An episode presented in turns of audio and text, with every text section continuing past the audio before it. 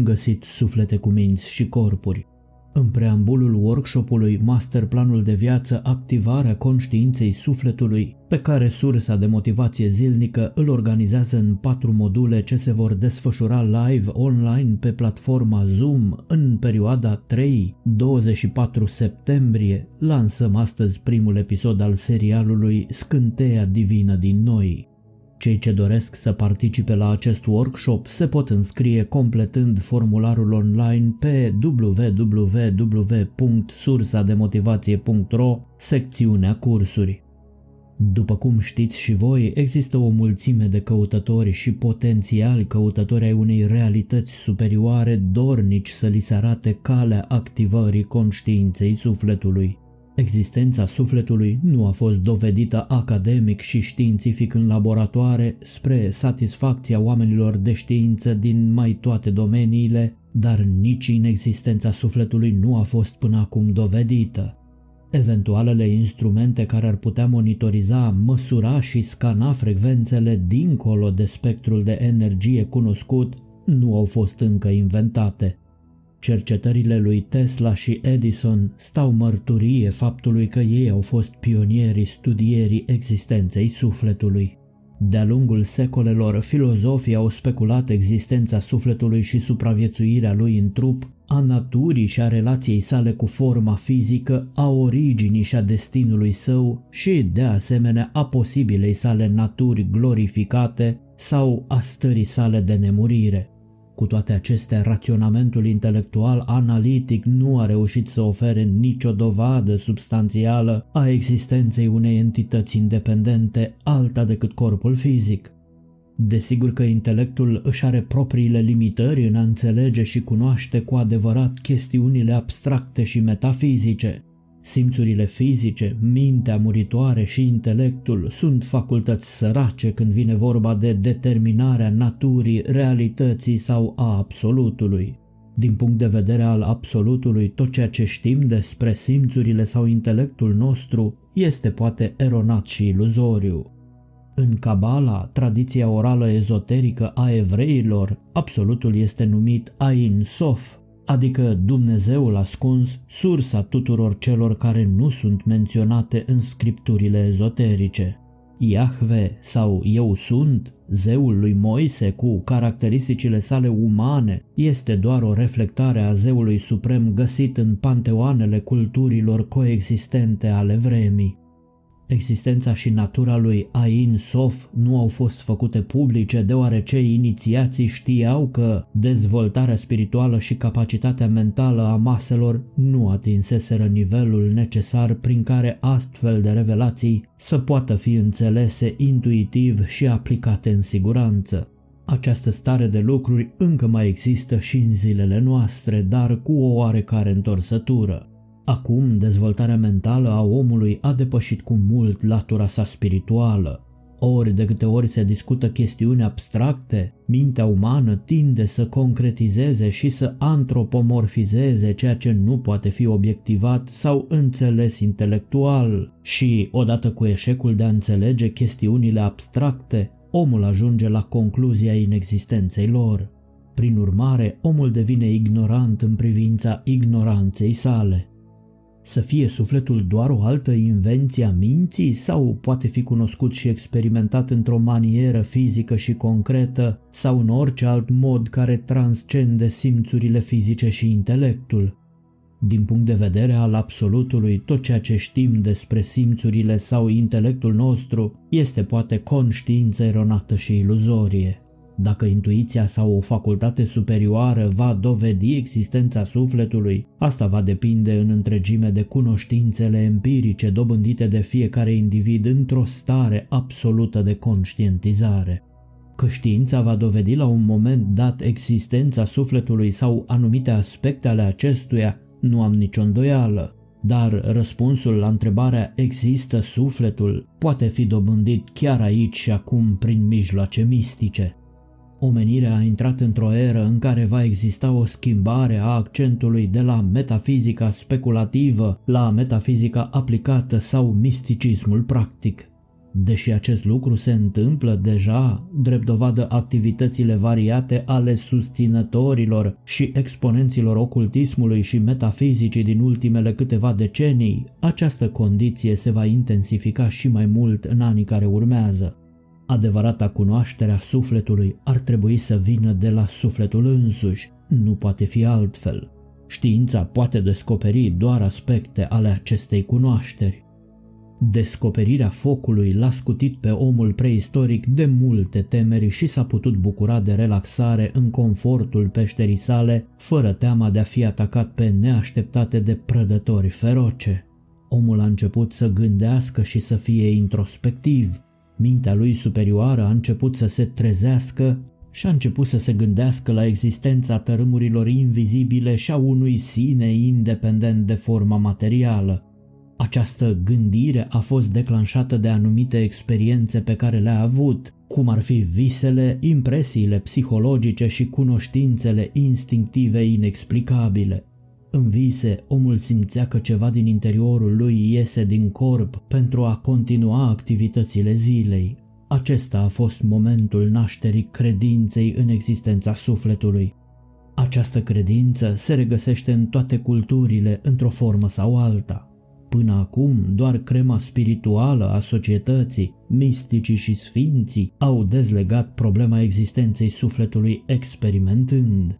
De-a lungul timpului, misticii, înțelepții și profeții ne-au imprimat importanța cunoașterii entității imateriale care animă și dirigează corpul. Unii consideră că această entitate este sinele, alții sufletul, forța vieții, alții spiritul. Psihologii vorbesc despre ego, personalitate și psihic, alții despre scânteia lui Dumnezeu și așa mai departe. Doar prin cunoașterea acestei realități intangibile a omului este posibil să ne cunoaștem sursa vieții, sensul de a fi și scopul nostru în acest segment de eternitate cuprins între naștere și moarte, segment pe care îl numim viață. Impulsul instinctiv care motivează și îndeamnă omul să caute sufletul provine din imponderabilul factor sufletesc însuși Importanța căutării este simțită de minte, dar motivul exact nu este cunoscut în mod explicit. Asta este ceea ce Jung a numit instinctul religios. Acest instinct nu se regăsește doar la om, ci și la celelalte primate. Un alt fapt curios este că animalele superioare prezintă multe dintre ele așa numite calități umane, cum ar fi vinovăția, rușinea și mândria. Dacă aceste sentimente sunt asociate cu sufletul, atunci se poate spune că sufletul sau cel puțin esența sufletului locuiește și în animale. Totuși, omul este considerat singura ființă care se întreabă despre suflet, moarte și viața de apoi. Fără dovada incontestabilă a supraviețuirii identității individuale, viața ar părea a fi o serie de lucruri lipsite de sens, evenimente și experiențe. Dacă sufletul nu există și totul se termină la moartea formei umane, atunci toate luptele și toate eforturile din viață nu servesc la nimic. De ce să ne mai deranjăm cu învățăturile aspre ale vieții dacă toate vor sfârși într-o anihilare totală, fără vreo urmă de omul imaterial, de sufletul care supraviețuiește formei fizice? Egoul umflat al omului l-a făcut să creadă că el este singura creatură de pe pământ cu suflet. Inteligența sa superioară este o dovadă. Omul crede că nicio altă creatură nu posedă facultăți precum imaginația, rațiunea și voința, facultăți vitale necesare pentru a controla și a dirija mediul. Acest raționament a dat omului un sentiment de supremație și unicitate și de asemenea simțul de a fi alesul lui Dumnezeu, căci n-a fost el făcut după chipul lui Dumnezeu? Mă tem că acesta este practic un punct de vedere egocentric, unul care a dat naștere la exploatarea, abuzul, manipularea naturii și distrugerea finală a ei. Asociată cu această credință este și presupunerea că viața inteligentă există doar pe pământ și că omul este reprezentativ pentru ea. Necesitățile chimice și de mediu pentru viața conștientă aici, pe această planetă, ar putea să nu fie cerințele pentru manifestarea vieții pe o altă planetă. viața poate subzista și din alte elemente necunoscute. Carbonul fiind baza vieții pe această planetă, ar putea să nu fie baza vieții pe alte planete. Alte planete ar putea folosi în schimb siliciu sau alte elemente necunoscute nouă încă. Ceea ce dă viață nu este niciunul dintre gazele cunoscute, ci forța vitală universală numită prana. În afară de aceasta, din punct de vedere metafizic, viața nu există doar în spectrul de energii pe care le percepem în mod obiectiv, ci există chiar și dincolo de acesta. Întrebările vitale care ar putea fi abordate sunt Posedă și animalele suflete sau sufletul este un dar unic numai pentru om? Este sufletul o substanță sau o funcție? Dacă omul a evoluat în identitatea de sine din funcțiile forței vitale, în ce moment al evoluției sale a dobândit-o? Dacă ar trebui ca sufletul să fie considerat o entitate, în ce moment al dezvoltării fetale însuflețește forma? Sau să credem că sufletul intră în noi atunci când bebelușul face prima respirație? La astfel de întrebări se poate răspunde doar dacă avem o adevărată cunoaștere a părții metafizice a vieții. Omul posedă cunoștințe subconștiente despre sufletul său, dar din anumite motive el blochează accesul la ele, prefăcându-se că este ignorant. Ce nu realizează omul este că de fapt este mult mai ușor să-ți amintești decât să uiți. Dovada că sufletul, esența spirituală a omului există, este că noi îl căutăm. Acesta este misterul sufletului care se caută pe sine. Dicționarele definesc sufletul în fel și chip, esență imaterială, principiu animator sau cauză activă a unei vieți individuale, principiul spiritual întruchipat în ființele umane, universul însuși sau eul total al persoanei. Practic, gândirea filozofică religioasă crede că sufletul este etern în esență. Neoplatonismul este una dintre școlile de gândire care propune acest principiu. Teologul și prelatul Sfântul Augustin credea în nemurirea sufletului la fel ca și Cicero, oratorul roman. Astăzi se crede chiar că sufletul este sinonim cu mintea sau conștiința. Teologia se bazează pe definițiile enunțate anterior, considerând că sufletul este de natură divină și capabil să supraviețuiască dizolvării formei fizice. Anumite școli de metafizică afirmă că sufletul este o scânteie sau o emanație a sursei tuturor lucrurilor din univers și că este un aspect evolutiv al microcosmosului care lucrează spre apoteoză sau îndumnezeire. Sinele sau sufletul ca esență nu a fost niciodată perceput în mod obiectiv de nimeni. Fantomele sau formele eterice percepute de către anumiți oameni cu abilități psihice sunt doar niște învelișuri energetice. Ar trebui să fie diferențiat sufletul de sine? Ocultismul, misticismul, înțelepciunea antică și metafizica în general sunt cu mult în avans față de cunoștințele deținute de religie, filozofie și știință. Sufletul nu este pe deplin definibil, Putem generaliza și spune că sufletul este un aspect imaterial al omului și totuși această calitate nesubstanțială este alcătuită din diverse componente care nu toate pot fi imediat percepute de diferitele facultăți ale minții. Mijloacele noastre de transmitere a informațiilor, cum ar fi cuvintele, semnele și simbolurile, sunt incapabile să transmită întregul adevăr așa cum este el. Aspectul divin al omului imaterial nu poate fi exprimat prin limbaj și nici nu poate fi formulat în idei.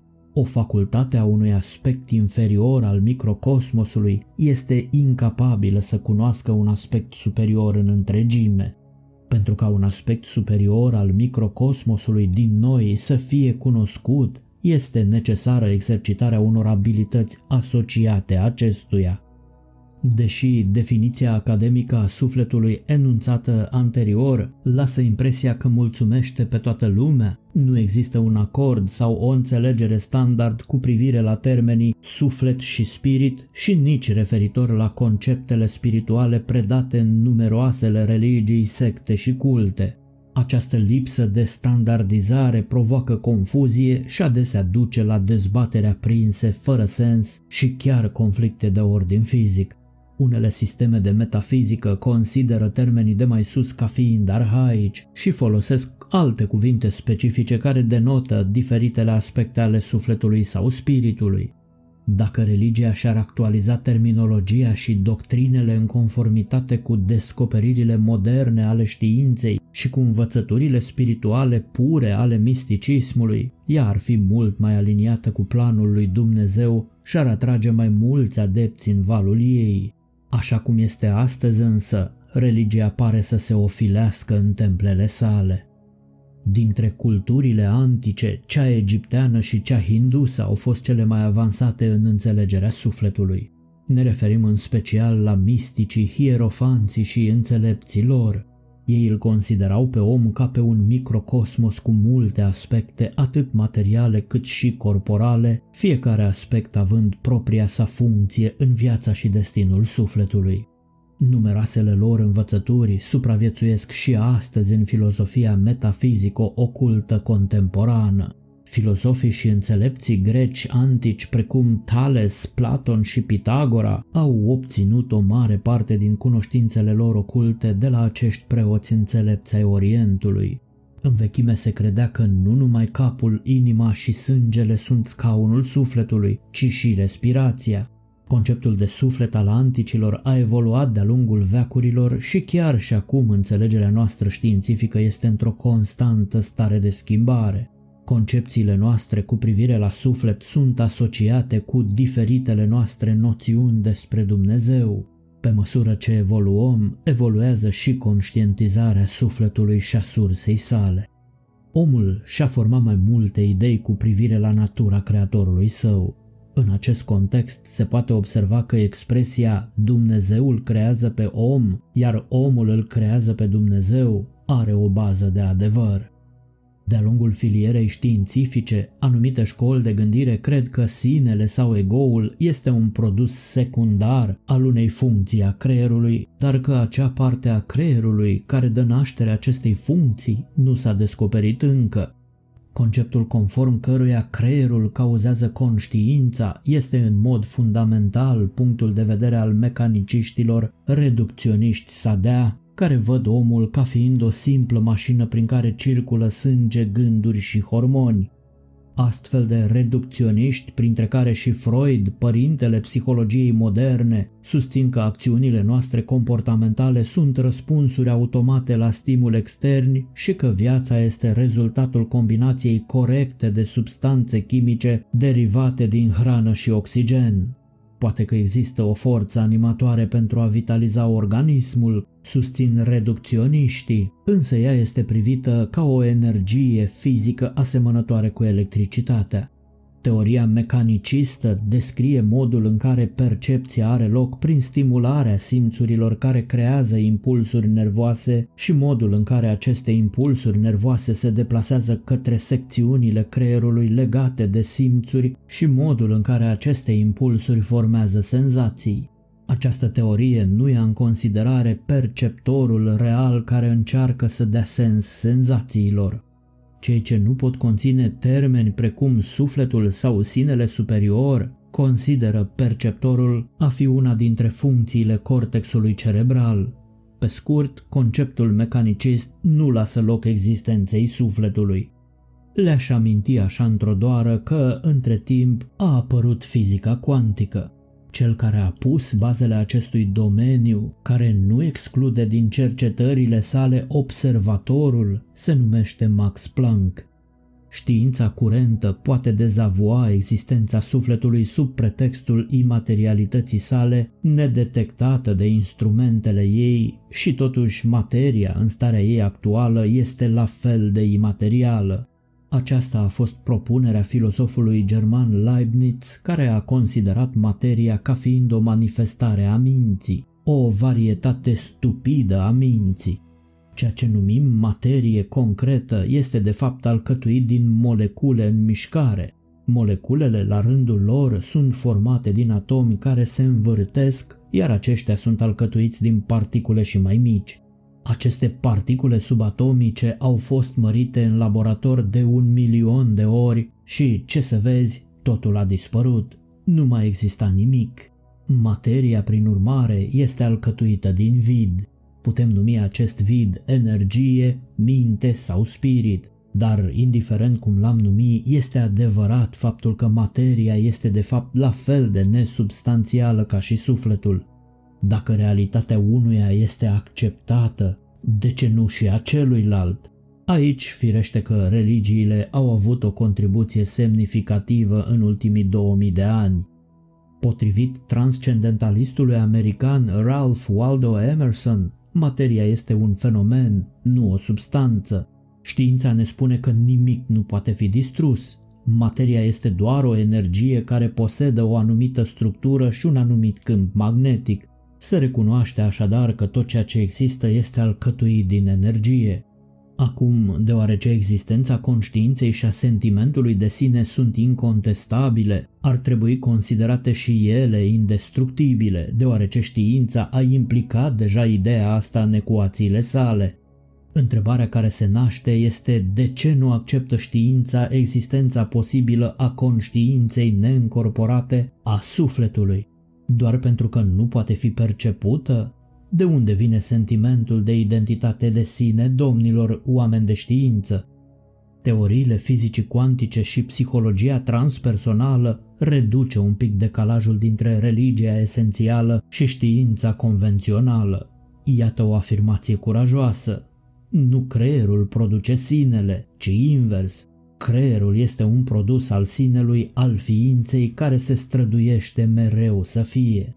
Creierul este instrumentul incredibil de fin creat de sine în procesul de exprimare a propriei sale naturi. Conștiința creează materia, nu invers. Nu pot decât să mă bucur că în România există cel puțin un om de știință, așa cum este profesorul Constantin Dulcan, care subscrie acestor adevăruri. Multe experimente de laborator din întreaga lume au demonstrat că conștiința umană are capacitatea de a se extinde dincolo de limitele creierului și corpului, că, într-un fel, poate percepe sau influența evenimentele din locuri îndepărtate.